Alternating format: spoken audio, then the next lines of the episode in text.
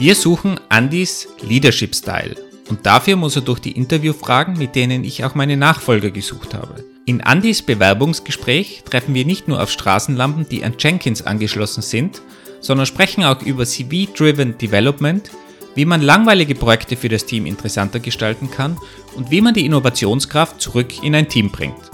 Aber vor Andys Interview starten wir zuerst mit künstlicher Intelligenz und Wikingerschach. Hast du schon unser geniales Episoden-Image gesehen von der letzten Episode? Du meinst das mit dem Kran, oder? Na, das ist die, die vorletzte. Du musst jetzt auf, auf diese Episode gehen, die eigentlich jetzt schon released ist, wenn Leute das hören, aber sie ist eigentlich noch nicht ja, released, ja, ja, ja. weil sie erst morgen released wird. Nee, habe ich noch nicht. Ich weiß noch nicht, was für ein Bild da kommt. Liebe Hörerinnen und Hörer, ihr müsst wissen, der Wolfgang ist unsere Marketingabteilung. Der Wolfgang ist unsere Designabteilung und unsere Schnittabteilung, unsere Audioabteilung. Und deswegen lasse ich mich da immer wieder jeden Dienstag erneut überraschen, was der Wolfgang da für ein Bild rauskramt. Ihr war gehofft, ich bin auch Host, aber scheinbar bin ich nur Marketingabteilung und Schnitt. Aber okay, schau dir mal das Image an. Es war eigentlich gar nicht so einfach, da ein Bild zu finden. Ich habe nämlich extrem lang probiert, irgendwie Pipelines zu malen, irgendwie Leute, die in einer Pipeline sind, die in einem Filter sind und eben immer gedacht, das ist alles unmenschlich. Ich kann da ja nicht irgendwelche Leute aus irgendeiner Pipeline rausputzeln lassen und habe dann eigentlich ein sehr langweiliges äh, Image ausgewählt und dann bin ich mit einem Freund zusammengesessen und der gemeint, hast du denn schon die, diese neue A I ausprobiert, DALL-E, was die ausspuckt, wenn du da eingibst, Person, Pipeline, Illustration oder sowas in der Richtung. Und wir haben da ein bisschen rumgespielt und ich habe eigentlich einen Output recht cool gefunden, wo so ein Strichmännchen in, in, auf einer Pipe eigentlich sitzt. Also damit ist das jetzt unser erstes Episoden-Image, was von einer A I kreiert worden ist, Andi. Das sieht aber eher so aus, als würde das Strichmännchen pfeifen. Ja, dann stimmt Pipe ja auch eh irgendwie, ist ja auch eine Pfeife. Aber hast du denn den genauen Satz, den du da eingegeben hast, noch parat? Natürlich, verlinken wir auch gerne. Ist das, ist das reproduzierbar? Also wenn ich den, ist das idempotent, wenn ich, wenn ich den Satz eingebe, kommt immer dasselbe Bild raus? Ich gehe davon aus, dass das Model eigentlich immer dasselbe ausspuckt, weil du gibst einen Satz ein, Wörter ein und dann bekommst du ein Image. In dem Fall war es ganz einfach Person in Pipe Illustration. Danke an Barner, der mir da dabei geholfen hat. Und wir haben ein paar Sachen ausprobiert und das war das einzig Sinnvolle, was da, was da irgendwie rausgekommen ist. Und ich finde eigentlich äh, das Strichmännchen ganz nett. Schaut irgendwie nett aus. Hat mir an dich erinnert, Andi. Die Kollegen von der Programmier.bar, auch ein anderer Podcast, die haben das nämlich auch schon gemacht. Und zwar haben die im Deep Dive hundertacht sich über dieses Web-Framework Astro unterhalten und dort haben sie dann mit DALL-E zwei ebenfalls ein Episoden-Image generiert, wo dann ein Mensch im Astronautenanzug auf einer Rakete sitzt und einen Laptop auf dem Schoß hat und der gerade ins Weltraum fliegt. Das ist wieder typisch. Bis jetzt haben jetzt alle geglaubt, wir sind so kreativ und das erste Podcast, was sowas macht und jetzt kommst du um die Ecke, die Programmierbar hat das schon lange gemacht. Na super. Was aber definitiv neu ist, was ich jetzt an, an News verkünden kann, weil diese News ist, glaube ich, erst heute rausgekommen ist. DALL-E zwei ist ja ein, ein A I-Projekt von, von OpenAI und damit Closed Source. Es gibt jetzt auch ein Startup, das das Ganze offen macht und scheinbar, behaupten sie zumindest, ein ähnlich gutes Modell hat, das man verwenden kann. Und das heißt Stability Punkt A I. Aber ich habe es noch nicht ganz rausgefunden, wie ob man das verwenden kann. Man muss da irgendwie zuerst applyen und ist noch nicht so einfach zu, zu verwenden, wie das von OpenAI natürlich. Okay, das Model halten die aber trotzdem closed. Du darfst das nur dann frei benutzen. Oder ist das Model auch komplett, ist das trainierte Model komplett auf, offen? Nein, so oder? So wie ich das verstanden habe, ist alles offen. Weil DALL-E, DALL-E kannst du ja auch einfach verwenden. Das haben wir übrigens auch gefragt, wie schaut es denn aus copyright-technisch? Wem gehört denn jetzt dieses Strichmännchen? Gehört das DALL-E, weil das die A I kreiert hat? Gehört es mir? Vor allem dürfen wir das jetzt verwenden? Gibt es da irgendwie Copyright? Also ich, ich habe auf der Webseite gecheckt, solange man Menschen, woher man das bekommen hat, ist das okay in dem Fall. Aber ganz allgemein, wenn so eine A I was kreiert, mit deinem Input, wem gehört es dann? Die Frage geht ja weiter. Also wem das jetzt wirklich gehört, weiß ich nicht, aber ich glaube, da geht es dann wirklich mit Intellectual Property und so weiter, dann noch irgendwelche Länderregeln und Gesetze aus Amerika, ist bestimmt anders als in Österreich, als in Holland, wo du jetzt gerade sitzt, oder Deutschland, das ist auch mal die Frage, welche, welches Gesetz gilt denn jetzt gerade eigentlich für uns hier? Ich meine, du hast das Bild generiert, du sitzt jetzt gerade in Amsterdam aber welches Gesetz gilt denn für dich dann in der Hinsicht? Ja, das ist eine, ist eine gute Frage. In dem Fall wahrscheinlich einfach das von, von DALL-E. Ich habe mir zuerst gedacht, eigentlich müsste das ja denen gehören, OpenAI, weil die haben das erstellt. Auf der anderen Seite, wenn ich jetzt eigentlich ein Tool verwende wie Photoshop, dann gehört ja das, was ich in Photoshop erstellt habe, auch mir und nicht Adobe. Und in dem Fall habe ich ja diesen wahnsinnig kreativen Text-Input geliefert oder unsere Gruppe sogar. Und eigentlich hat das ja erst bewirkt dann den Output. Also ist gar nicht so leicht festzustellen. Bin, bin, bin eigentlich gespannt, wie das da in Zukunft gehandhabt wird. Es wird immer komplizierter, diese ganzen Dinge durch die A I. Ich gebe aber zu, ich bin jetzt nicht so wirklich beeindruckt von diesem Strichmännchen, was auf der Pipe sitzt. Weil offen gesprochen sieht das schon echt bescheiden aus. Ich denke, du hättest da schon etwas fotorealistischeres nehmen können. Na, da, ich habe die Beschwerden bekommen, die, die letzten paar Male, wo ich was Fotorealistisches verwendet habe, dass der Style vom Engineering Kiosk ge- gebrochen wurde, haben wir, habe ich ja sofort auf Twitter dann einen, einen halben Shitstorm bekommen und von Freunden, die irgendwie gemeint haben, ich soll den Designer doch äh, rausschmeißen, weil das, was, was da daherkommt, das schaut aus wie Comic Sans. Und genau dieses Strichmännchen, was auf dieser Pipe sitzt, schaut aus wie Comic Sans, genau. Ja, das ist inspiriert, weil ich heute von, von einem anderen Kollegen gerade gehört habe, unsere Intro-Musik passt zu unserem Engineering Kiosk Title wie ein Comic Sans Logo zu einem Anwaltsbüro. Dann sag deinem Kollegen mal bitte, so werden inzwischen Logos von Anwaltskanzleien aussehen, denn Generation Z kommt auf den Markt, auch die studieren Recht und Juristen und werden Juristen. Und das Erste, was sie machen werden, Word auf, Müller und Richter. Ah, Arial sieht doof aus. Comic Sans drucken. Genau, und, und darum haben wir jetzt dieses coole Strichmännchen aus einer A I. Aber kommen wir zum eigentlichen Thema heute. Jetzt sind wir schon sehr in die A I-Ecke abgeschweift. Ich habe nämlich heute was sehr Tolles vorbereitet. Und zwar haben wir uns überlegt, wir, wir könnten mal etwas über Leadership Styles machen und vielleicht auch mal überprüfen, wo da unsere Leadership Styles so liegen. Und dann ist mir eingefallen, ich habe ja gar nicht so lange her, okay, es sind auch schon wieder ein paar Jahre, aber damals, wie ich bei Trivago abgetreten bin, hatte ich noch das Vergnügen, Nachfolger zu suchen, ähm, zwei Leute, die mein Team übernehmen, und habe da intern recht viele Interviews geführt mit Developern, die den Schritt machen in die Leadership-Richtung und wirklich Team-Lead werden und das Team, also einen Teil von dem Team übernehmen können, also so acht Leute jeweils pro Team. Und die haben mir da ein paar, paar Fragen überlegt, abseits der, der technischen Themen, weil ich habe die Leute ja einigermaßen gut gekannt, habe gewusst, wie die arbeiten, aber ich wollte halt wissen, wie, wie ticken so die Leute, die sich bewerben intern, wenn es um Leadership-Themen geht. Und dann haben wir gedacht, ich stelle jetzt einfach diese Fragen Andy und der Andy erklärt uns über dieses Interview, wie sein Leadership-Style aussieht und wie er durch dieses Interview kommen würde. Er kennt die Fragen noch nicht, ich habe sie bewusst nicht in unser Dokument kopiert, sind auch sehr generisch, muss ich dazu sagen, aber ich bin mal gespannt, wie du dich schlägst. Als der Wolfgang mir das Thema vorgeschlagen hat, habe ich eigentlich gesagt, ei, ei, ei, ich bekomme ja nie wieder einen Job irgendwo. Ah, du bist heute Gott sei Dank so müde, dass du keine Chance hast, dich zu wehren und hast einfach akzeptiert. Meine Stimme ist auch ein bisschen angeschlagen, deswegen entschuldige ich mich dafür. Ich würde jetzt fragen, warst du irgendwie krank oder so, aber ich bin mir sicher, du warst einfach, es hat irgendwie mit viel Alkohol oder so zu tun und demnach gibt es kein Mitleid. Ich war auf einer sportlichen Veranstaltung, also ich war nicht krank. Weißt du, was Wikingerkegeln ist? Ich weiß, was Kegeln ist, ich weiß, was Wikinger sind, aber die Kombination ist mir noch nicht bekannt. Oder Schwedenkegeln wird das, glaube ich, auch oft genannt. Moment, ist dieses Saufspiel? Nee, das nennt sich Kubb. Das sind so... Ist aber auch schwedisch, oder? Ja, Schweden, Wikingerkegeln, das ist so, so alles da kommt aus dem Norden. Ich glaube, das Spiel Kubb kann man sogar bei Ikea kaufen. Okay, aber dein Schwede- Schwedenkegeln, was ist jetzt das? Nee, das ist ja Kubb. Ah, das ist Kubb. Ah, okay. Also das ist ein, ein und dasselbe Spiel. Und davon haben wir hier auf dem Dorf, haben zwei Kegelclubs. Einmal der Kegelclub, in dem ich bin, der hat das mitorganisiert und dann noch ein befreundeter Kegelclub. Die machen jedes Jahr ein kleines internes Turnier. Also es hat doch mit viel Alkohol zu tun. Es ist eine sportliche Veranstaltung. Ich kann mich nur wiederholen, es hat also doch mit viel Alkohol zu tun. Wir bleiben dabei, es ist eine sportliche Veranstaltung. Naja, auf jeden Fall haben wir dann unter anderem da auch ein bisschen was äh, für das leibliche Wohl getan, nämlich was zu essen besorgt und ähm, ich musste das Essen natürlich auch an den Mann bringen und meine Ehefrau sagte mir, ich wusste gar nicht, dass du ein Talent als Marktschreier hast und ähm, ja, deswegen ist meine Stimme etwas angeschlagen, aber für ein paar Fragen bin ich doch immer noch bereit. Ja, ich würde schon mal fragen in dem Interview, Herr Grunwald, sind Sie noch ganz bei Sinnen, da am, am Vortag saufen und irgendwelche Sachen, sportliche Veranstaltungen machen, wenn heute dieses wichtige Interview ansteht? Ich wusste bis vor zehn Minuten gar nicht, dass ich heute ein Interview mit dir habe.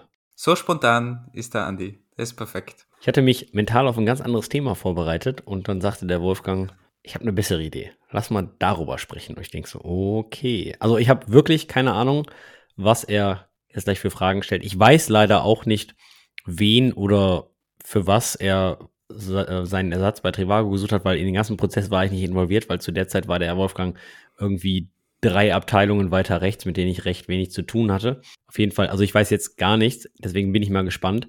Leadership Styles, Kategorisierung finde ich auch immer eine schwere, schwere Sache. Micromanager, Laissez-faire, et cetera, et cetera, was es da nicht nur alles gibt, aber keine Ahnung. Aber vielleicht, um, um den Kontext noch zu setzen, das sind ganz allgemeine Fragen, wo es wirklich um, um Leadership geht und mir war es eigentlich wichtig, die Motivation von den Leuten zu verstehen, warum die in so eine Leadership-Rolle überhaupt wechseln wollen von einer normalen Developer-Rolle und ob die auch mit den Problemen vielleicht sich schon mal oder vielleicht sich schon mal Gedanken gemacht haben, was es da für Probleme geben kann und vielleicht dann dementsprechend auch, auch schon Antworten drauf haben.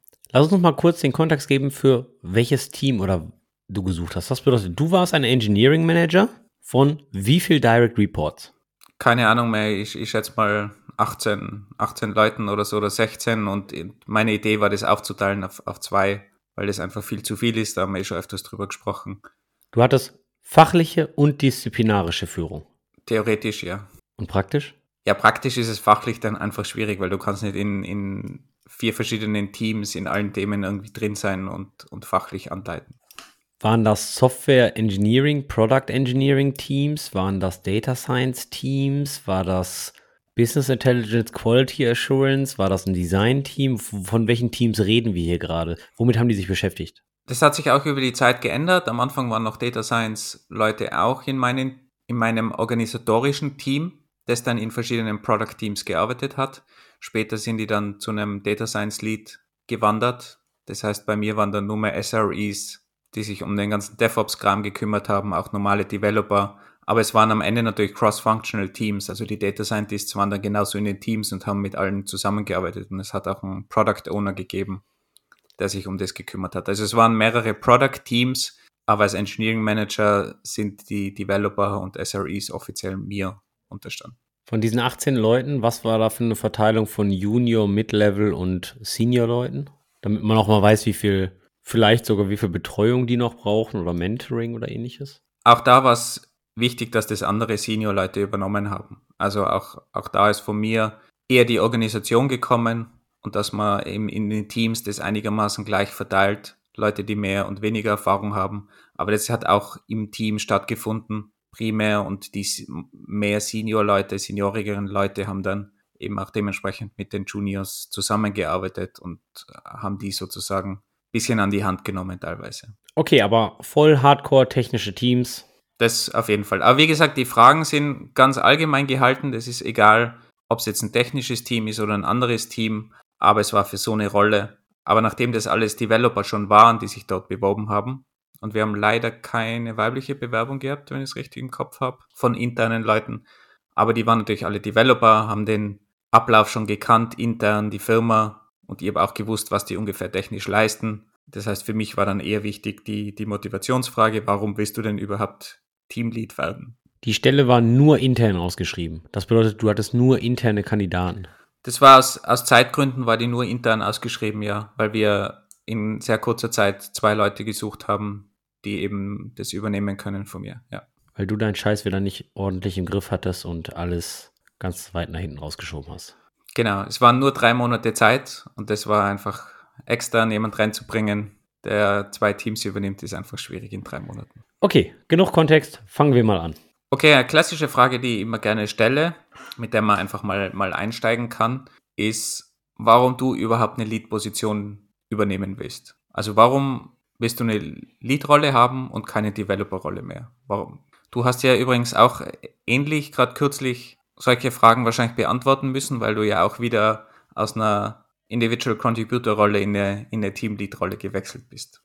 Das Schöne an, an Podcasts ist ja, dass die editiert werden und man immer die Pausen rausschneiden kann. Also Andy kann jetzt extrem lange überlegen und die Pausen werden dann sogar automatisiert rausgeschnitten. Das heißt, es klingt jetzt, als würde der Andy immer sofort schnell antworten, aber ich kann euch garantieren, da ist viel Wartezeit und Denkzeit dazwischen. Ich beantworte die Fragen jetzt so, wie, wie ich die, wie ich die denke, warum ich den Job toll finde, oder? Und nicht, dass ich jetzt deinen Job haben möchte. Also wir, wir spielen jetzt hier nicht, sondern du stellst mir aktuell die Fragen und vers- wir versuchen dadurch dann irgendwie herauszufinden, was mein Leadership-Style ist oder so, wie ich so ticke in der, in der ganzen Richtung, oder? Ja, ganz, ganz allgemein. Eine, eine coole, eine coole Lead-Position. Warum willst du überhaupt eine Lead-Position und keine Developer-Position mehr haben? Also erstens möchte ich klarstellen, nur weil ich eine Lead-Position habe bzw. haben möchte, heißt das nicht, dass ich keine Developer- oder Individual Contributor-Position haben möchte. Es ist zwar ein anderer Job, dennoch halte ich beide für sehr spannend. Dennoch muss ich sagen, warum habe ich jetzt eine Lead-Position und warum finde ich die jetzt gerade interessant? Und Achtung, ich komme jetzt gleich auch nochmal auf das Wort jetzt gerade. Das ist ganz einfach. Ich mag den Split. Ich mag den Split zwischen technischen Diskussionen, technischen Implementierungen, aber auch die andere Perspektive von Planung, Strategie und speziell mit Leuten arbeiten und auch mal Devil's Advocate spielen, aber auch zu sehen, wie Leute selbst wachsen. Ich sage immer, ich ziehe meine Motivation aus dem, aus dem Mantra Do awesome things with awesome people, und da habe ich auch einfach Bock drauf. Und ich habe einfach Bock drauf mit Leuten, die wirklich daran glauben, was sie machen und nicht nur das machen, weil das im Prozess so steht, sondern weil die wirklich ans Ziel glauben und wirklich Bock haben, was auf die Straße zu bringen. Und wenn du dann in der Lage bist, so eine Truppe auch motivieren zu können und auch denen das Gefühl zu geben, dass deren Arbeit gewertschätzt wird, was super oft nicht der Fall ist bei vielen Managern, und du auch zeigst, dass du dich um deren Weiterentwicklung kümmerst, das heißt nicht immer, dass du genau den Plan hast, wie die sich weiterentwickeln können. Aber wenn du denen das zeigst und du dann später mal Feedback bekommst und dann erstmal merkst, was du möglicherweise für einen positiven Impact auf diese Leute hast und dann vielleicht sogar am Ende noch einen Fall draus machst, dass die eine Beförderung kriegen zum nächsten Titel oder eine Gehaltserhöhung oder, oder, oder. Das ist einfach was Wunderschönes. Muss ich zugeben, da freue ich mich wirklich, weil du hast einen positiven Impact auf das Leben von diesen Menschen. Also wirklich coolen Kram mit coolen Leuten machen, aber ich mag auch den Split zwischen sich mit denen in einen Raum zu setzen, vielleicht mal deren Pull-Request zu challengen, aber auf der anderen Seite dann auch die Strategie fürs nächste Quartal festzusetzen und einfach zu sagen, okay, Jungs und Mädels, wo sehen wir uns denn mal in zwei Jahren? Das ist, das ist, ist schon ein cooler Mix. Und warum ist das ein cooler Mix? Weil der sehr abwechslungsreich ist, meines Erachtens nach, und du konstant den Muskel trainierst, dass du auf der einen Seite in ein Problem reinzoomen kannst, sofern du einen technischen Background hast, aber auch rauszoomen musst, um einfach mal das große Ganze zu sehen, zum Beispiel dein Team zu beobachten und einfach mal beobachtest, wer kommuniziert eigentlich wie mit wem, wie sind eigentlich die Kommunikationskanäle und Kommunikationsströme und wo musst du gegebenenfalls mal ein bisschen einlenken, dass du eine gesunde Kommunikation im ganzen Team hast und Co. und nicht nur drei kleine Gruppen. Also für mich ist es, glaube ich, der Mix aktuell. Okay. Man hört auf jeden Fall, du machst es nicht zum ersten Mal. Würde ich mir jetzt wahrscheinlich als Notiz aufschreiben.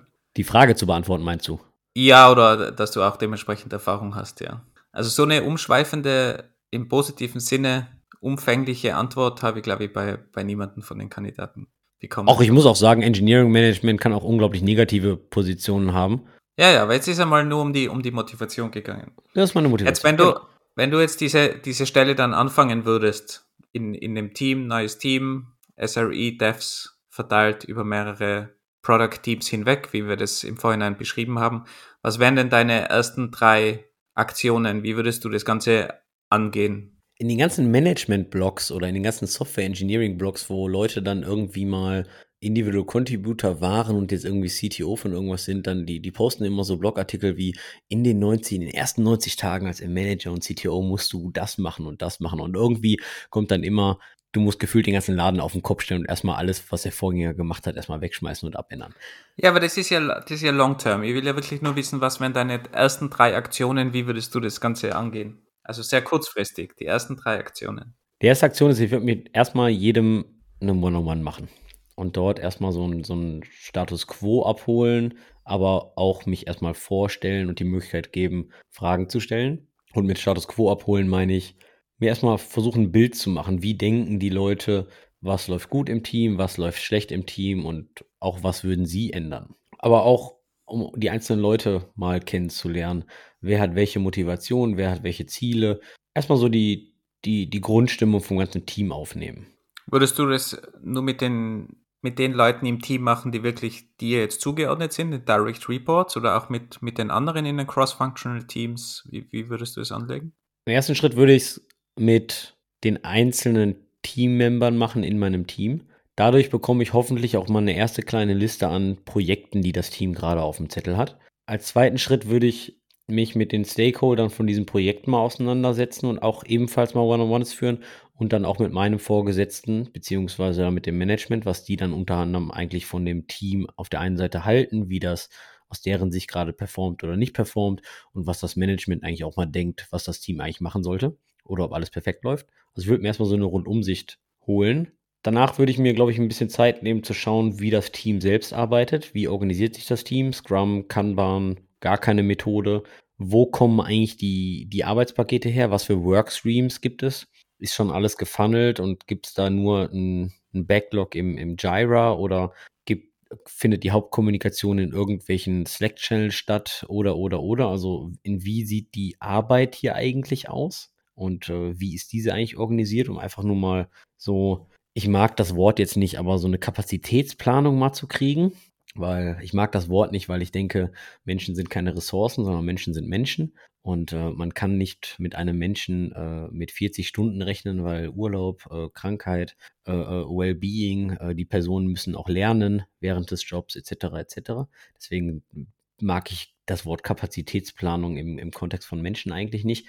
Aber ich würde mir, ich würde mir erstmal schauen, was sind eigentlich realistische Ziele, die man dem Team eigentlich setzen kann. Ja? Oder, oder werden, wird nach O K Rs gearbeitet? Wenn ja, wie war der Status von den vorherigen Quartalen? Ähm, was gibt es für eine Fluktuation im Team? Wie viele Leute gehen da pro Quartal rein? Wie viele Leute gehen pro Quartal raus? Wie sieht eigentlich die Staffing-Situation aus? Ich würde mir erstmal erstmal so einen, so einen Überblick holen. Jetzt, wenn du diesen Überblick hast und in, in das normale Tag, Tagesgeschäft reingehst, dann kommen wir dann eben irgendwann zu dieser, dieser Schlüsselfrage, was ist denn dein Leadership-Style? Auch wenn du jetzt schon gemeint hast, du bist kein großer Fan von dieser Frage, aber wenn du das irgendwie beschreiben müsstest, was, was macht deinen Leadership-Style denn aus? Wenn ich meinen eigenen Leadership-Style beschreiben müsste, kommt der, glaube ich, am nächsten an Laissez-faire ran. Nicht, weil ich faul bin, mich auf meinem Stuhl hinsetze, mich zurücklehne, die Füße auf den Tisch packe und Kaffee trinke. Das tue ich zwar auch. Jetzt muss ich da kurz reingrätschen für, für unsere Hörerinnen und Hörer, die alle nicht wissen, was der Laissez-faire-Stil ist. Kannst du das kurz, kurz erklären?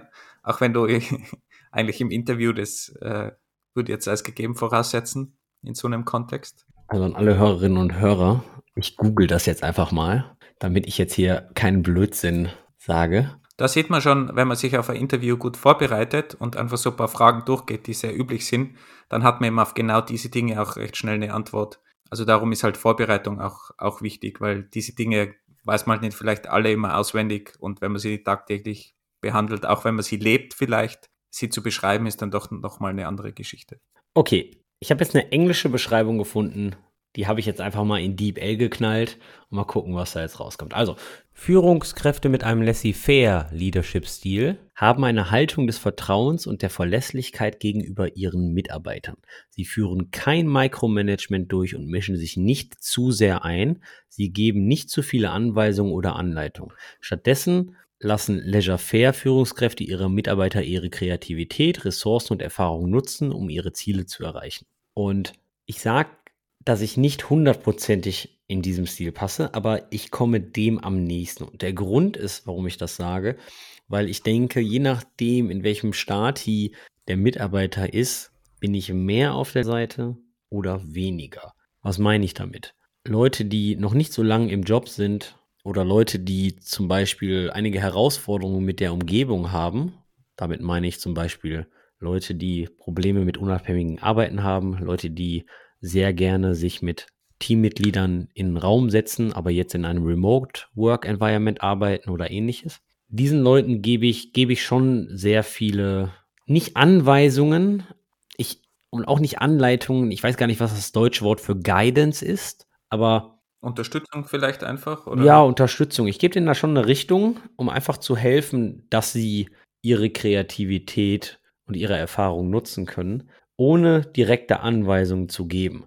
Wohingegen, wenn ich einen kompletten Junior habe, da gebe ich schon sehr viele Anweisungen, setze mich aber auch mit dieser Person sehr viel hin und stelle einfach Fragen, hey, was wäre denn jetzt der nächste Schritt, den du machen würdest und so weiter. Also ich versuche da schon durch so Basis-Coaching-Techniques, würde ich mal sagen, die Leute so zu erziehen, dass sie komplett alle Entscheidungen selbst treffen können. Und umso mehr Erfahrung der Mitarbeiter und die Mitarbeiterin hat, desto mehr erwarte ich natürlich Eigenverantwortlichkeit, selbstständiges Arbeiten und so weiter. Das heißt aber nicht, dass ich die Zügel aus der Hand gebe, sondern dass ich eigentlich primär meine Informationen durch gute Mitarbeit von den jeweiligen Leuten beziehe. Das bedeutet ordentliche Stand-ups, hier und da vielleicht mal One-on-Ones, Tickethygiene, Designdokumente und so weiter und so fort. Sowas lese ich natürlich auch alles im Hintergrund. Das bedeutet, ich lese sehr viel in meinem Job und beobachte sehr viel. Das gibt mir dann in der Regel einen guten Überblick.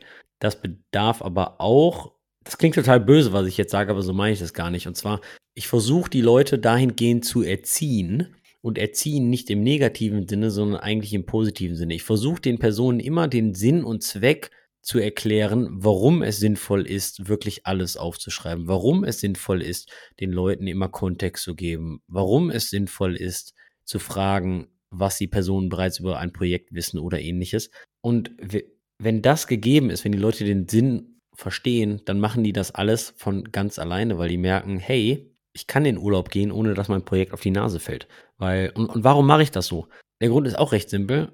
Mein Job als Engineering Manager ist es eigentlich, ein selbstheilendes und performantes Team zu erziehen, ohne dass ich benötigt werde. Wenn ich mich obsolet gemacht habe, dann habe ich meinen Job gut gemacht. Und das ist eigentlich mein Ziel. Ich versuche so in die Richtung von Simon Sinek zu gehen. Ja, ich erkläre denen, warum wir das machen und versuche dann die Guidance zu geben bis zum Verständnis, dass das alles so richtig ist. Aber das ist natürlich dann auch damit verbunden, dass die Leute sehen, dass sie mit ihrer, mit ihrem Verhalten dann natürlich auch Erfolg haben. Ne? Also das bedeutet natürlich dann auch nach oben hin managen für das Team. Macht was das macht dich denn in, den, in deinem Alltag als, als Teamlead, was macht dich denn da glücklich? Oder was ist das, wo du wirklich Energie rausholen kannst, wenn, wenn was passiert? Wo hole ich Energie raus, nur damit ich den Kontext habe? Ja, aus, aus, deinem, aus deinem Job. Also was macht dich, was macht dich glücklich? Wo kannst du Energie schöpfen, wenn X Y passiert? Was ist dieses X Y, was dich glücklich macht? In der aktuellen Firma, wo ich gerade arbeite, haben wir jeden Freitag um vierzehn Uhr eine Demo-Session. Da kann jeder hingehen und kann das demoen, was man die Woche gebaut hat oder was ein Team die Woche gebaut hat. Was mich mega stolz macht, wenn da einer meiner Teammitglieder ist, irgendeine Kleinigkeit zeigt, und da ein, zwei, drei Leute sagen, das ist wirklich cooles Zeug. Das macht mich, das macht mich stolz, wenn die Leute was gebaut haben und Leute aus anderen Teams sagen, wow, das ist cool. Oder wir haben regelmäßige Town Halls, so ein All Hands, ein anderes Wort ist firmenweite Meetings, wo Company Updates gegeben werden.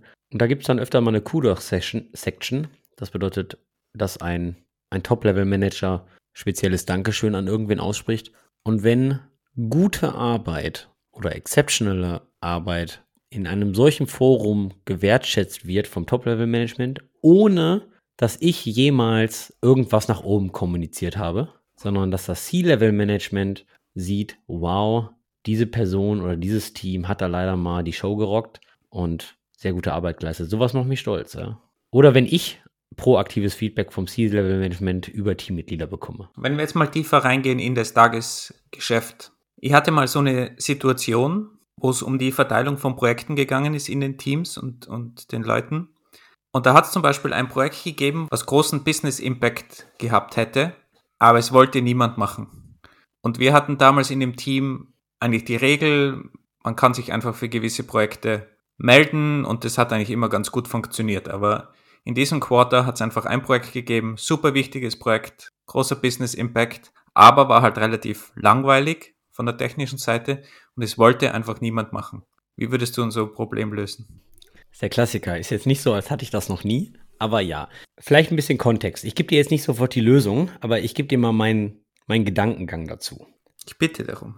Die Prioritäten eines Engineering Managers sind die folgenden. Die erste Priorität ist das Business, die zweite Priorität ist das Team und die dritte Priorität ist das Individuum. Was bedeutet das? Wenn wir ein Projekt haben, was einen positiven, großen Business-Impact hat, dann muss ich leider sagen, obwohl es mir im Herzen weh tut, das ist Prio eins. Und warum? Mir tut das nicht im Herzen weh, weil ich nicht der Firma helfen möchte. Ich meine, dafür bezahlen die mich ja, dass ich der Firma helfe. Mir tut es im Herzen weh, weil das anscheinend ein langweiliges Projekt ist. Auf der anderen Seite, also das mal nur zur Priorität, auf der anderen Seite müssen wir auch mal ganz ehrlich sagen, I T-Fachkräfte werden gut bezahlt. Das bedeutet, wir sind alle erwachsen.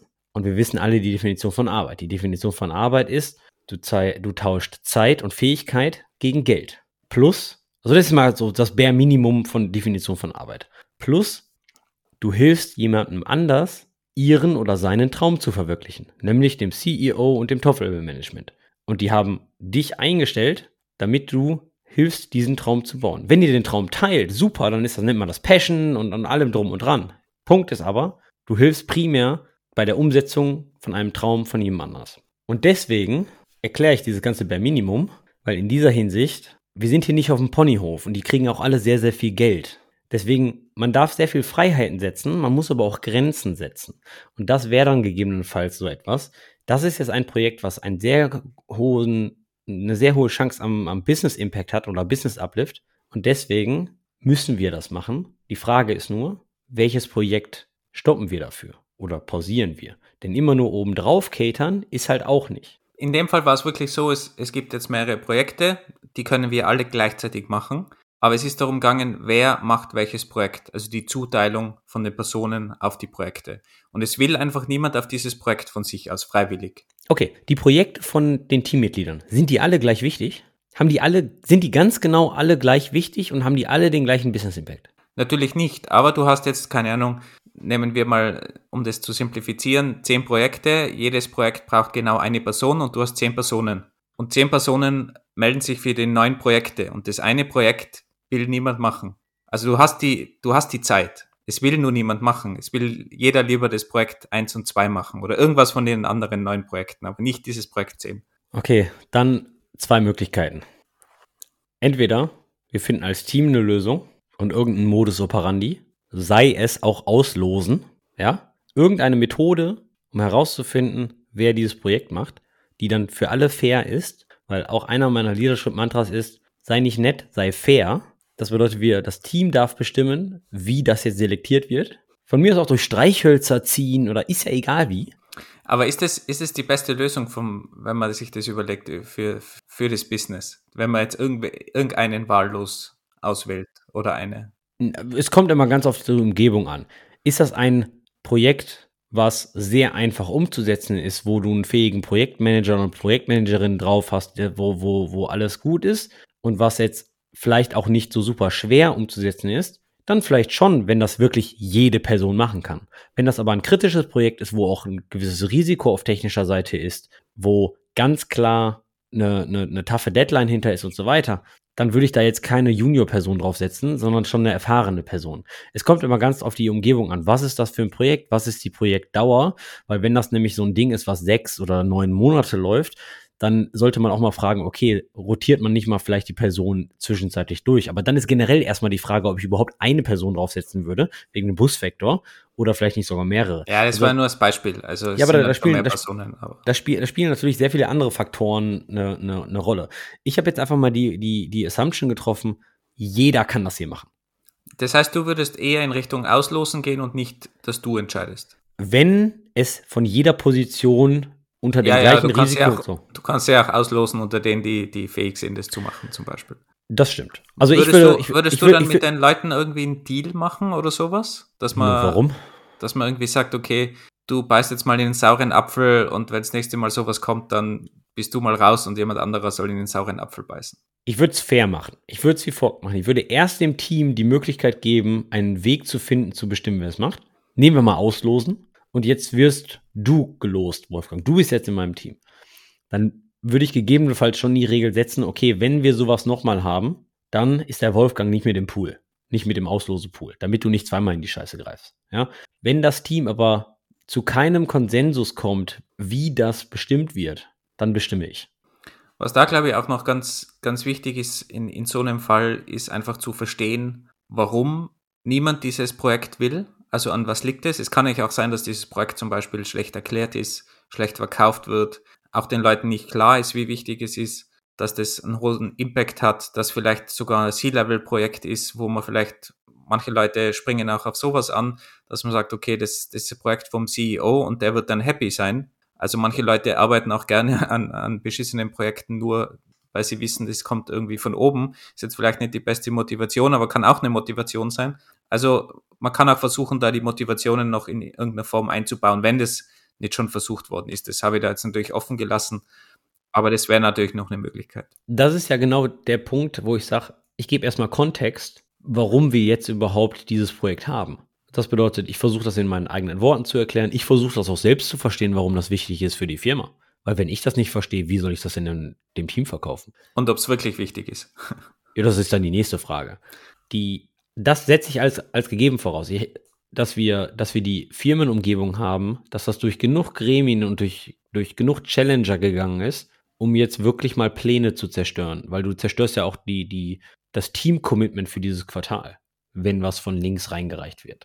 Also das habe ich jetzt einfach mal als gegeben angesehen. Und wenn das dann der Fall ist, dann erkläre ich, warum das wichtig ist. Wenn das immer noch keiner machen möchte, dann geht man halt, es tut mir total leid, aber ich sage die harte Route. Und deswegen habe ich auch die meines Erachtens nach Prioritätenliste eines Engineering Managers so erwähnt, um einfach den Gedankengang nachzuvollziehen. Eine andere gute Möglichkeit finde ich auch in, in, in dem Problem noch, dass man zum Beispiel das Problem interessanter machen kann. Also das könnte auch sowas sein, wenn jetzt Leute zum Beispiel Mentoring machen wollen, weil sie eben mehr Senior sind und in die Richtung gehen wollen, dass man sagt, okay, du bekommst jetzt jemanden an die Hand, der ist Junior, dort kannst du Mentoring betreiben, aber ihr macht dafür gemeinsam dieses Projekt. Also dass man vielleicht auch so Motivation aus einem anderen Eck herausholt und dem, dem Projekt überstülpt. Das kann dann natürlich auch helfen, dass man einfach damit Motivation schafft. Aber am Ende glaube ich auch, man muss hart entscheiden und im schlimmsten Fall muss man das irgendwie machen. Ja. Man muss halt auch aufpassen, klar kann man das Projekt interessanter machen, aber da muss man ganz klar aufpassen, dass das Projekt nicht komplexer wird oder nicht irgendwo in irgendein Risiko gerät, wie, wie mit der Deadline oder ähnliches. Natürlich kann man alles overengineeren oder immer eine neue Technologie reinpacken, aber wenn das Ding wirklich wichtig ist für die Firmen und so schon ein hohes Businessrisiko hat, dann eine neue Technologie zu nehmen, wo man die Failure-Patterns nicht kennt, ist halt auch ein sehr ein, ein zusätzlich hohes Risiko, äh, nur um das Projekt spannend zu machen. Und auf der anderen Seite, umso erfahrener die Personen, das ist so meine Erfahrung, also umso, umso länger die Person im Job ist, um, desto mehr wird boring Software auch wieder interessanter. Von daher, man muss nicht immer Hacker News Driven Development machen oder eine neue Programmiersprache einsetzen oder eine neue Datenbank-Engine oder eine neue Cloud oder vielleicht setzt man auch einfach nur das ein, was man kennt, was einfach gut genug ist und das einfach funktioniert. Und in dem Fall schnell hinter sich bringt, ja. Das kann auch eine gute Lösung sein. Okay, dann hätte ich noch eine, eine andere Frage. Ich, ich muss noch mal ganz kurz einhaken. Du hattest am Anfang gesagt, wir starten mal mit einer leichten Frage. Die Dinger werden immer härter. Okay, aber hau mal raus. Ja, jetzt kommen wieder leichte, keine, keine Angst. Wie würdest du denn Innovation in deinem Team erhöhen? Oder die Innovationsbereitschaft oder ganz allgemein Innovationsoutput? Was verstehst du unter Innovation? Für mich ist das auch so ein Buzzword-Bingo wie Technical Debt. Ja, ist natürlich ein Buzzword, aber dass dein In- deine Innovationskraft erhöht wird. Du hast jetzt vielleicht ein Team, was einfach nicht sehr motiviert ist, was auch keine neuen Dinge ausprobiert, was auch keine großartigen Ideen hat und nur so dahin arbeitet irgendwie und du willst halt da wieder ein innovatives Team draus machen, dass da auch ein bisschen was Innovativeres rauskommt als nur diese eins zu eins Umsetzung von irgendwas. Okay, mit innovativ meinst du jetzt nicht klassisch Forschung oder wir machen jetzt einen neuen Businesszweig auf, sondern aufs Team begrenzt eigentlich? Schon eher jetzt auf den Teamscope, ja. Also Innovation in Bezug auf, dass die Motivation zurückkommt, dass die Leute wieder Bock haben und Feuer in den Augen und motiviert. Genau, mal was Neues ausprobieren, auch von sich aus irgendwie Features vorschlagen, dass da halt wieder Innovationskraft vorhanden ist. Mehrere Optionen. Und was jetzt die genaue Option ist, kann ich dir jetzt nicht genau sagen, weil ich das Team nicht im Detail kenne, aber mehrere Optionen. Das, was auf der Hand liegend ist, einfach mal, und das ist so die low-hanging fruit, einfach mal für ein oder zwei Tage was komplett was anderes machen. Vielleicht einen teaminternen Hackathon, einfach mal wild gehen, einfach mal, mal ein bisschen Zeit für, für ähm, den inneren Forschungsdrang freimachen. Bedarf natürlich dann ein bisschen Arbeit von meiner Seite. Man muss sich die Zeit freigeben lassen von seinem Manager. Man muss gucken, dass alle Projekte nicht unter nicht, nicht schlittern und so weiter und so fort. Aber das ist so mal so der, der No-Brainer, ähm, dass die Leute mal einfach mal was komplett anderes machen. Ich denke da an sowas wie früher, als wir im Büro waren, fand ich die Idee immer ganz geil. Die habe ich mal bei Flickr gesehen. Du kaufst dir für achtzig Euro eine Straßenampel auf eBay und dann kaufst du nochmal für zwanzig Euro ein Arduino oder ein Raspberry Pi. Und was dann gemacht wird, der Jenkins wird an die Straßenampel connected und der, die Straßenampel zeigt dann rot im Büro, wenn der Bild fehlt, grün, wenn der grün ist und gelb, wenn der Bild baut. Das ist so ein bisschen Innovation, ein bisschen was Motivierendes, einfach mal was anderes machen. Im Remote-Setup müsste das dann gegebenenfalls anders aussehen, aber keine Ahnung, jetzt mal ein billiger Vergleich, der leider nicht an den Hype einer Straßenampel im Büro rankommt, aber weiß ich nicht, so eine Mac-Toolbar-Applikation einfach mal in Swift schreiben oder so, die kann das Gleiche machen. Also das ist so die, die Low-Hanging-Fruit. Was ich eher machen würde und wovon ich wirklich ein Fan bin, ist Arbeitsoptimierung und Arbeitsautomatisierung bar, um und zwar im Detail herausfinden, was, warum sind die Leute so demotiviert und was ist eigentlich langweilig an deren Job? Warum haben die keine Motivation? Warum haben die, wo, wo ist der Forschungsdrang hin? Wo ist der, wo ist der Hype hin, weswegen diese Damen und Herren Programmiererinnen und Softwareentwicklerinnen geworden sind? Weil der war ja mal da. Würdest du irgendwas strukturell ändern? Ja, vielleicht auch das, ja. Ähm, je nach Auslastung des Teams. In einem S R E-Team ist was immer was ganz Klassisches. Site Reliability Engineers haben immer das Ziel, den sogenannten Toil zu reduzieren. Toil ist alles das, was man manuell macht. Alles. Sei es, eine Datenbank stürzt jeden Tag um fünfzehn Uhr ab. Warum auch immer. Sagen wir mal, um fünfzehn Uhr laufen drei Cronjobs gleichzeitig und die knallen so auf die Datenbank, deswegen läuft die immer out of memory. Natürlich können wir jetzt Root Cause Behebung durchführen, würde uns aber drei Monate dauern. Ja, einfach mal gegeben. Was man jetzt als Intermediate-Toll-Reduzierung machen kann, ihr baut doch einfach einen Cronjob, der um drei Uhr, wenn das Ding abkachelt, das Ding wieder hochhebt. Ja, und nicht immer nur, dass das Monitoring anschlägt, man loggt sich ein, bla bla bla. Ist zwar jetzt das super kleinste Beispiel, aber einfach mal mit dem Team hinsetzen und sagen, okay, was ist denn das, was uns am meisten Zeit frisst? Was können wir denn mal automatisieren, um einfach unser Leben leichter zu machen? Und glaub mir, in jeder Firma gibt es super viel Kram, den man einfach nur durch kleine Skripte von, seiner, von seinem Tisch schaffen kann. Aber dann, dann, dann geht es in die nächsten Probleme. Wir haben jetzt hier diese zehn kleinen Skripte, aber wo lassen wir die denn laufen? Ja, dann machen wir das mal eben auf der Cloud. Die Cloud, machen wir eine Lambda-Funktion. Ja, einfach mal ein bisschen wild gehen. Klar, müssen wir noch gucken, passt das alles in die, in die I T-Infrastruktur von der Firma? Geht man da nicht irgendwie off, weil die Firma eigentlich eine, eine G C P-Firma ist und die machen was auf Amazon. Ja, das verstehe ich alles und das muss man alles so ein bisschen mit einbeziehen. Aber durch Babyschritte einfach mal wieder ein bisschen, hey, ich habe meine Arbeit leichter gemacht. Ja? Das bedarf ein bisschen mehr Planung und das bedarf auch ein bisschen mehr, mehr, mehr Gedanken meines Erachtens nach als so ein Hackathon, weil du das eigentlich als das neue Normal in die Arbeitsstruktur mit einbringen möchtest, dass die nämlich kontinuierlich daran denken, wie sie sich das Leben kontinuierlich einfacher machen können. Und das ist schwierig, das dauert ein paar Monate, aber sowas bin ich immer ein Freund von. Also ich versuche immer die Motivation herauszufinden, was nervt diese Leute, warum sind die unmotiviert? Und ähm, ja, und vielleicht kann man, vielleicht geht es sogar so weit hin, dass im Management ein neues Projekt für das Team gepitcht wird. Ja? Vielleicht switcht man auch einfach mal die Teams. Ja? Wenn du nur eine Person hast, die demotiviert ist, dann gehe ich auch so weit, ich muss die Person nicht bei mir halten. Ich habe lieber, dass die Person für die Firma arbeitet, anstatt für eine andere Firma.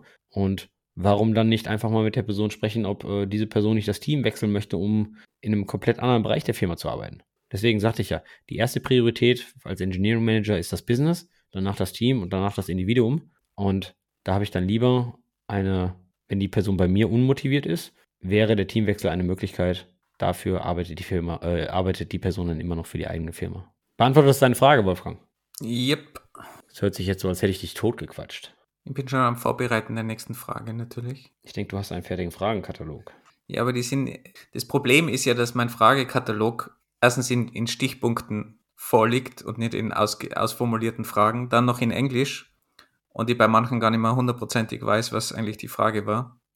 Beziehungsweise mal absichtlich, damit man die auch in, in verschiedene Richtungen fragen kann. Aber ist ja doch schon ein paar Jahre her. Und außerdem habe ich relativ viele Fragen noch, die wir gar nicht alle unterbekommen. Und jetzt muss ich die interessantesten rauspicken. Stellst du den Fragenkatalog in die Shownotes später? Ah, das machst du sowieso mit deinen, mit deinen Sprungmarken. Da hast du ja die Fragen dann sozusagen sowieso ausformuliert. Aber ich kann natürlich alle, alle zusammen dann nochmal reinstellen. Das geht schon. Hast du eine Herangehensweise, wenn du mit, mit anderen Meinungen oder mit anderen hartnäckigen Meinungen umgehen musst? Wenn du zum Beispiel mit einem Teamkollegen oder, oder Chef oder auch im Team, wenn es da irgendwie harte Fronten gibt, unterschiedliche Meinungen, um diese Pattsituation aufzulösen? Hast du da eine allgemeine Herangehensweise? Oder wie würdest du herangehen an so ein Problem? Ich bin erstmal ein Freund von gesundem Konflikt. Und ein gesunder Konflikt ist A, objektiv und nicht subjektiv, also immer auf Fakten basierend. B, nie persönlich werden, weil es geht immer nur um die Sache und nicht um die Person selbst. Stopp.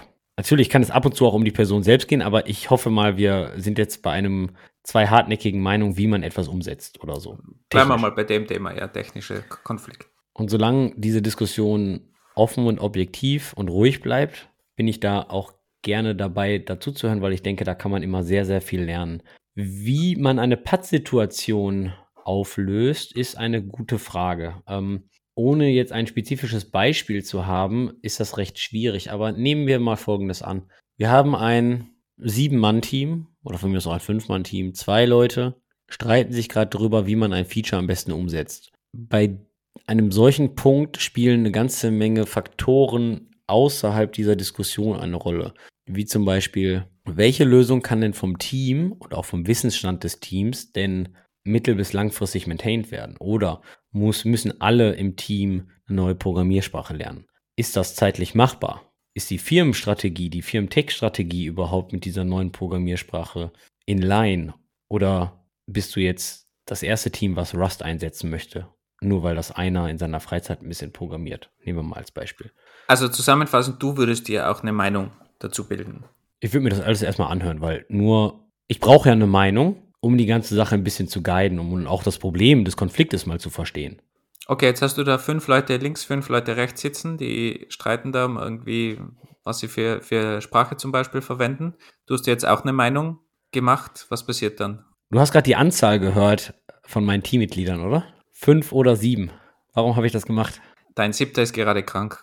Aber es ist ja egal, sogar wenn du drei gegen vier hast, willst du dann einfach sagen, die, Mehr, die Mehrheit bestimmt? Wenn es nicht komplett off ist. Wenn es nicht komplett off ist mit den Informationen, die ich habe, die ich dann versuche, so weit wie möglich zu teilen. Ja, das bedeutet mit der Firmenstrategie, mit ähm, der I T-Infrastruktur, ähm, mit Kosten oder Budgets, et cetera et cetera. Das muss ja auch alles noch im Rahmen bleiben und auch noch ähm, in die vorhandene Infrastruktur mit einspielen. Ja? Ähm, prinzipiell bin ich immer, immer, immer ein Freund davon, dass das Team selbst zu einer Lösung kommt. Und ich bin auch immer noch da fest und überzeugt, die verdienen alle ein Schweinegeld. Das sind alles erwachsene Menschen. Ja? Deswegen, ich höre mir die Meinung an, wenn beide Meinungen okay sind, wenn beide, beide Lösungen möglich sind und die kommen einfach nicht zu einem, zu einem, zu einem Ergebnis, dann stelle ich mögliche Optionen, wie zum Beispiel, wir können die Entscheidung vertagen bis morgen und dann voten wir. Oder ihr könnt jetzt noch zwei Stunden diskutieren und kommt dann geschlossen mit einer Meinung raus, ohne dass ich. Ne? Und wenn wir bis Datum und Zeit X keine Entscheidung haben, dann treffe ich eine Entscheidung. Weil im Endeffekt bin ich die verantwortliche Person. Das Team ist jedoch die ausführende Kraft und meines Erachtens nach sollte ich die Motivation von dem Team nicht zerstören.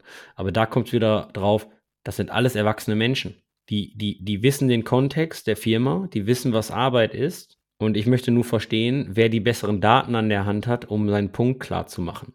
Ich gehe davon aus, dass beide Lösungen bereits ein Designdokument haben, dass mögliche Alternativen durchleuchtet wurden, inklusive Vor- und Nachteile und allem drum und dran. Das setze ich gerade voraus, ja? Weil du kannst nicht einfach mit einer fixen Schnapsidee, die du morgens bei der Dusche hattest, für ein großes Projekt da reinkommen und dann so einen so ein, so ein, so ein Knatsch aufmachen. Das geht nicht, ja, sondern... Bei, bei verhärteten Fronten sollte das schon der Fall sein, dass das alles im Vorhinein passiert ist. Ganz okay. Genau. Das bedeutet, wir haben alle mal unsere Daten niedergeschrieben, wir haben das, wir hatten alle genug Zeit, das alles zu lesen, das Dokument zu durchzukommentieren, zu challengen, alternative Implementierungen zu gucken, äh, anzusehen, et cetera et cetera. Das ist alles passiert. Eine interessante Antwort, die auch bekommen habe oder eine von, von vielen, auch von dieser Person war, ich hole mir einfach mal einen Agile Coach rein, um einfach frischen, frischen Wind von außen zu bekommen, dass irgendwer neuer mal diesen, diesen Konflikt sieht und vielleicht auch aufbricht. Der Teamlead ist vielleicht auch eh auch so eine Person. Aber ich finde, das vergisst man ganz oft, dass es ja auch ganz viele andere Leute in der Firma gibt und man denkt immer so geschlossen im Team, vor allem wenn es wirklich verhärtete Fronten sind und es gibt einen Agile Coach,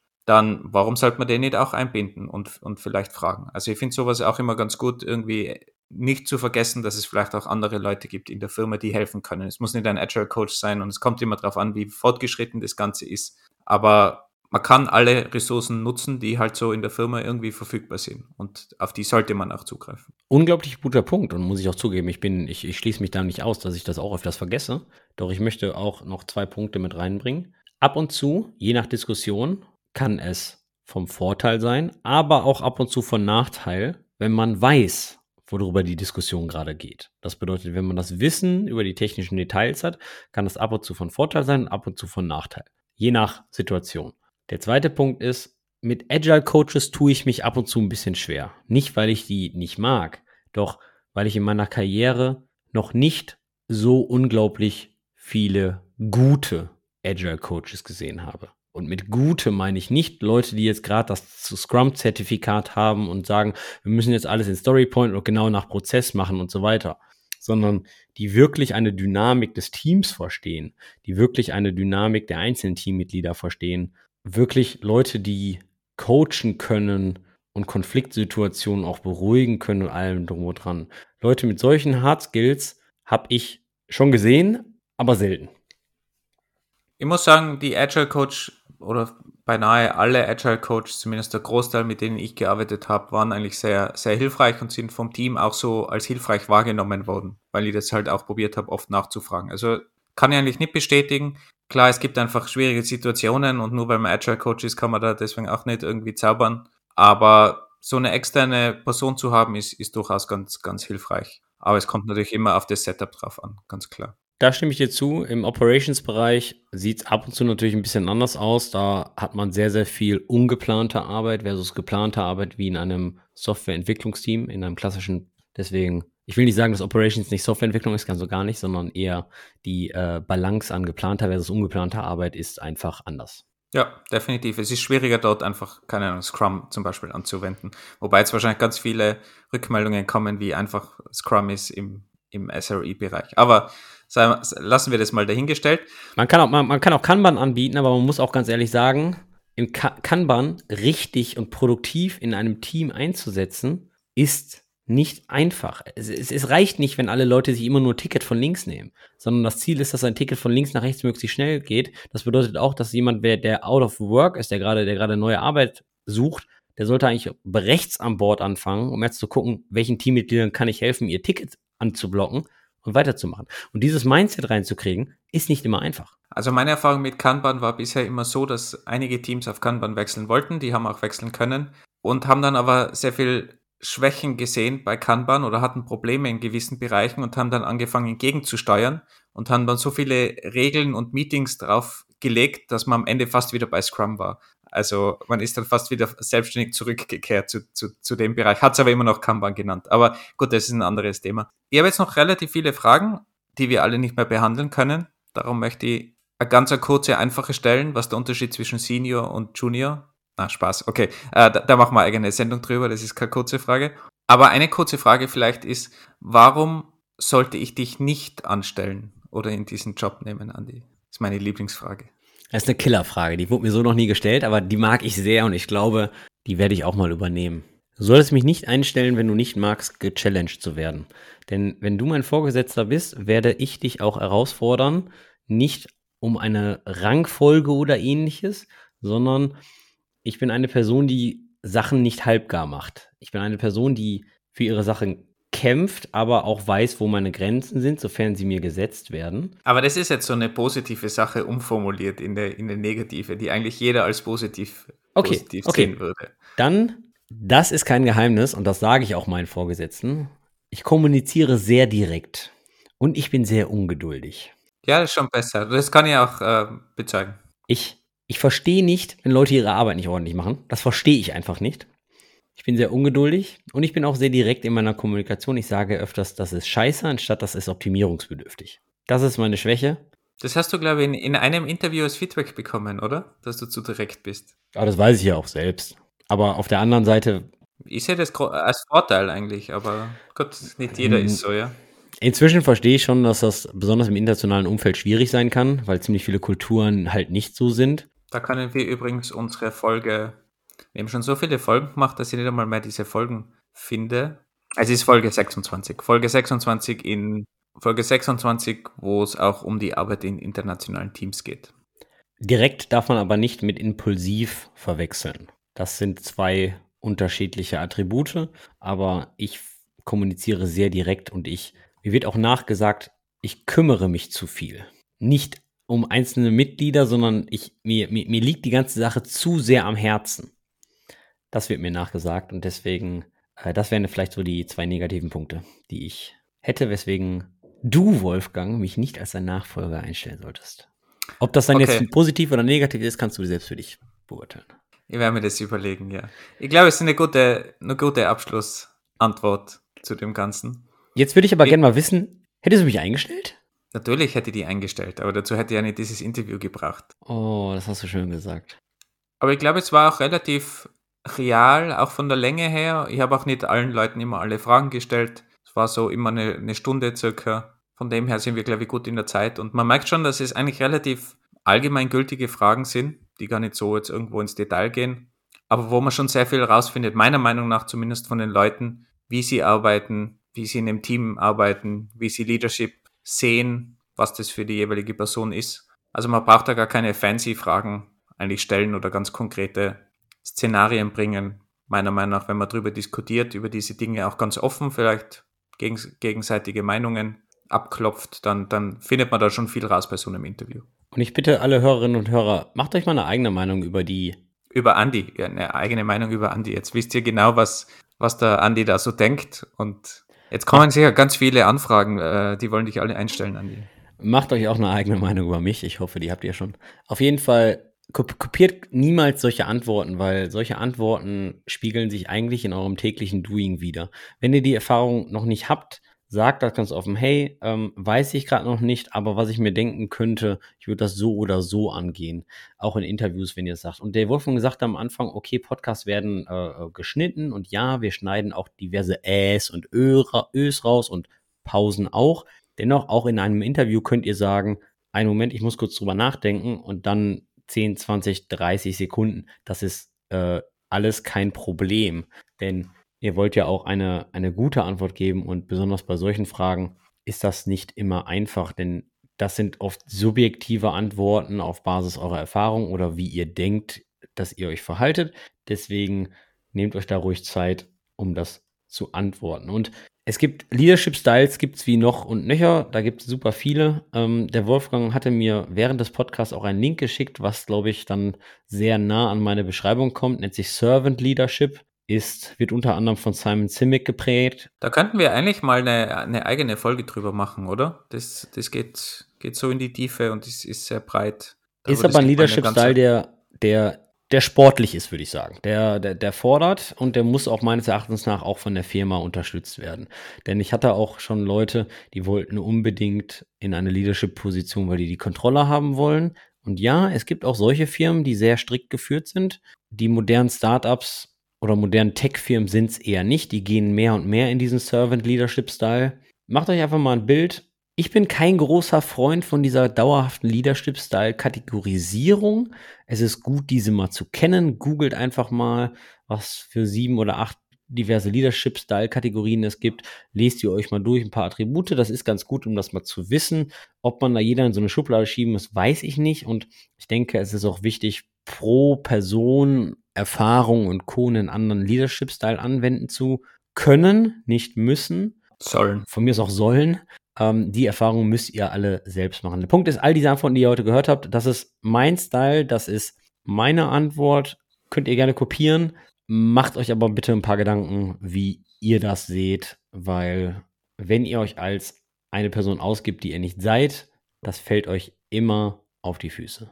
Und wir würden uns natürlich auch interessieren über eure Meinung, wie ihr das Ganze gefunden habt, dieses Format. Es war wirklich sehr kurzfristig und wir haben uns einfach überlegt, okay, wir machen mal so eine Art Interview-Session in dem Podcast. Also wenn das sinnvoll ist, wenn ihr auch dabei viel mitnimmt, können wir auch sowas Ähnliches nochmal in die Richtung machen. Gerade im Interviewbereich haben wir Möglichkeiten, da noch, noch einiges zu bringen. Also bitte lasst uns das wissen. Feedback wie immer bei Twitter, engkiosk oder an stetisch at engineering kiosk punkt dev per E-Mail. Ich würde mich natürlich auch freuen, wenn ich auch mal gechallenged werde. Deswegen auch gern objektives Feedback. An, an, an Ruhr, Ruhrpott-Assi, was, was haben wir da für eine E-Mail eingerichtet? Hey, Wolfgang darf es aber auch lesen. Ansonsten, ich hoffe, ihr hattet Spaß. Auch wenn ihr in keiner Leadership-Position seid, das hat nicht nur mit Engineering Management zu tun, sondern auch Senior- und Staff-Engineers sollten meines Erachtens nach solche Attribute an den Tag legen. Wenn ihr also ein Senior, Staff oder Principal oder Distinguished Engineer seid und ihr habt dadurch ein bisschen Inspiration geholt, trainiert das doch einfach mal ein bisschen oder unterhaltet euch mit eurem Leadership oder Agile Coach mal darüber. Das gibt auch immer ganz schöne Chats. Ansonsten wünschen wir einen schönen Tag. Bis bald. Ciao.